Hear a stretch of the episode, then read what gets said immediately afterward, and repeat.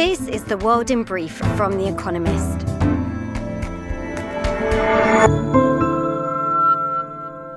Our top stories America's House of Representatives approved legislation that mandates federal recognition of same sex marriages. Lawmakers from both parties voted in favour, bringing the result to 258 against 169. The bill had already been approved by the House in July, but was revised in the Senate to address Republican concerns that it would damage religious freedom, bringing it back to the House for another vote. President Joe Biden will now need to sign the legislation into law. America's Federal Trade Commission sued to block Microsoft from buying Activision Blizzard, a video game studio. The trustbuster fears that Microsoft will, quote, harm competition by making Activision games, such as Call of Duty, exclusively available on the Xbox, Microsoft's console. Microsoft insists the deal would expand competition. Its $69 billion offer for Activision would be its biggest ever acquisition. Russia exchanged American basketball star Brittney Griner for Viktor Bout, a notorious arms dealer in a prisoner swap reportedly approved by President Joe Biden. Ms. Griner was arrested in Moscow in February for possessing cannabis oil and spent time in a Russian penal colony. Mr. Bout, dubbed the Merchant of Death, spent 12 years in an American jail for conspiring to support terrorists and kill Americans. Beijing is fighting in its first significant COVID outbreak after the Chinese government eased pandemic restrictions in a retreat from its zero COVID strategy. Surging cases are putting pressure on China's healthcare system, as hospitals in Beijing have reportedly lacked fever medication and rapid antigen tests. A spike in infections is feared next month when millions of Chinese travel to their hometowns for the Lunar New Year. President Xi Jinping announced a, quote, new era in China's relationship with the Gulf states as his country and Saudi Arabia agreed a series of strategic deals in Riyadh. Mr. Xi met Mohammed bin Salman, Saudi Crown Prince, before signing off on 34 investments in sectors including technology and energy. The two countries' leaders will meet every two years Iran has executed the first prisoner known to be convicted for crimes related to the current nationwide protests, according to state media reports. Mohsen Shekari, described as a, quote, rioter by officials, was executed for allegedly injuring a security guard with a machete.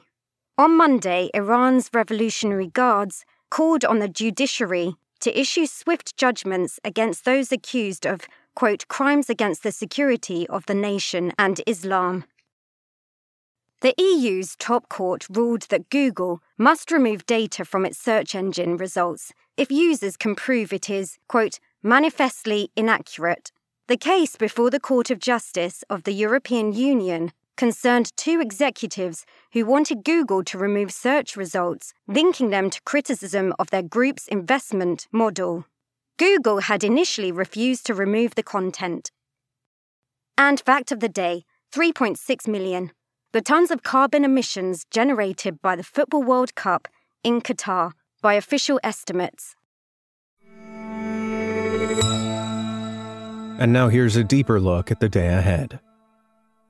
China unleashes its population and inflation. China's draconian zero COVID policy which relied on mass testing and lockdowns to quash outbreaks of the virus, had many economic side effects. It depressed consumer confidence, disrupted supply chains, and paralyzed business travel. But it also kept a lid on inflation. While central banks elsewhere have been fighting hard against advancing prices, China has been a non combat zone of price stability. Figures released on Friday are likely to show that China's inflation which was only 2.1% in the year to October, fell again last month. But now that the government is haphazardly abandoning its zero COVID approach, will inflationary pressure pick up? A scary exit wave of COVID infections may keep confidence, spending, and prices in check over the next few months. After that, however, China's economy could boom again, driving up prices both at home and farther afield. In rejoining the global economy, China may also join and prolong the global battle against inflation. Russia's struggles in its own backyard. On Friday, the capital of Kyrgyzstan, Bishkek, hosts a leaders' summit of the Eurasian Economic Union. The group consists of five ex Soviet states Armenia, Belarus, Kazakhstan, Kyrgyzstan, and Russia, and aims to develop a single market like that of the European Union. The bloc's economic achievements are modest. It has signed some free trade deals with countries such as Iran and Vietnam, though a long awaited deal with India is yet to come to fruition.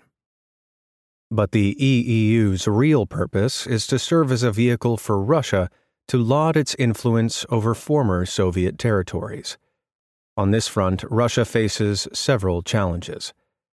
Its war in Ukraine spooked leaders in Central Asia who fear that the Kremlin's aggression may yet turn eastwards. Moreover, China's economic influence in the region is growing. None of the bloc's members could afford to disentangle themselves from Russia entirely, yet the winds of change are blowing in Eurasia, and not in the direction the Kremlin would like. Saudi Arabia cozies up to China. When Xi Jinping leaves Saudi Arabia on Friday, he will have signed a stack of economic agreements and sent a none too subtle message to Joe Biden. The Chinese president met Saudi leaders, including the Crown Prince, Mohammed bin Salman, on his very first day in Riyadh on Wednesday. On Friday, he will attend two summits, one with Gulf states, the other with a wider group of Middle Eastern countries. These are the largest ever such gatherings between Chinese and Arab leaders. The meetings underscore a growing relationship China imports most of its oil from Arab states. It has signed $223 billion worth of investment deals and contracts with countries in the region since 2005. Increasingly, it is also a supplier of surveillance kit and military gear. Mr. Biden has urged Arab states, particularly those in the Gulf, to keep some distance from China. After a decade of often tense relations with America, though, they do not seem keen to listen. Britain thinks inflation has passed its peak. Interest rate setters at the Bank of England play a big role in Britain's economic health. The higher expectations of inflation drift, the more aggressively they will fight. On Friday, the bank publishes the results of a survey of the public that will shine light on its progress. In the poll's previous iteration, in August, respondents expected annualized inflation to loiter around 3.1% in five years' time. If the latest expectation fails, it would support the case for gentler rate rises. Pantheon Macroeconomics, a forecaster, expects that annual inflation has peaked already in October at 11.1%, as shipping costs slump and food price rises slow. Moreover, a separate survey in the same month showed business expectations of inflation in three years' time falling to 4%, down from their highest level of 4.8%. Both figures are still well above the official target of 2%, but they seem to be moving in the right direction. Best foot forward at the World Cup. As the World Cup moves from the smorgasbord of the last 16 teams to the refined offering of the quarterfinals on Friday, fans will have more chance to savor the qualities of the best players. Among the contenders for the Golden Ball, which is awarded to the tournament's best player, is France's forward, Kylian Mbappe. His combination of pace and power evokes memories of Brazil's Ronaldo Stopping Mr. Mbappe will be a key focus of England's quarter-final preparations. Another contender is Brazil's spearhead, Richarlison, who has scored three skillful goals and will aim for more when his team faces Croatia on Friday. Argentina will look to their talismanic star, Lionel Messi, to overcome the Netherlands later on the same day. Meanwhile, Portugal have relied not on the fading Cristiano Ronaldo, but on midfielder Bruno Fernandes and 39 year old defensive stalwart Pepe. To progress on Saturday, they will need to find a way past Morocco's Yassine Bounou, who saved two penalties against Spain. Daily Quiz Our baristas will serve you a new question each day this week. On Friday, your challenge is to give us all five answers and, as important, tell us the connecting theme. Email your responses and include mention of your home city and country by 1700 GMT on Friday to quizespresso at economist.com. We'll pick randomly from those with the right answers and crown one winner per continent on Saturday. Friday. What is the largest desert in the world? Thursday. Which set of Roman biographies was written by Suetonius? The winners of last week's crossword. Thank you to everyone who took part in our new weekly crossword published in the weekend edition of Espresso.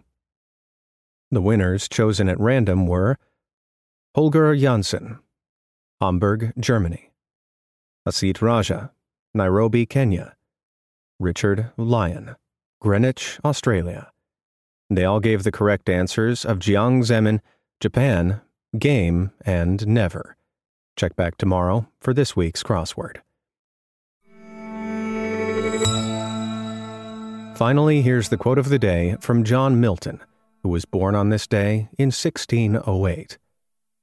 The mind is its own place, and in itself can make a heaven of hell, a hell of heaven. That's the world in brief from The Economist, available three times every day of the week. You can also hear interviews and analysis from our journalists, including our current affairs podcast, The Intelligence, on your podcast app.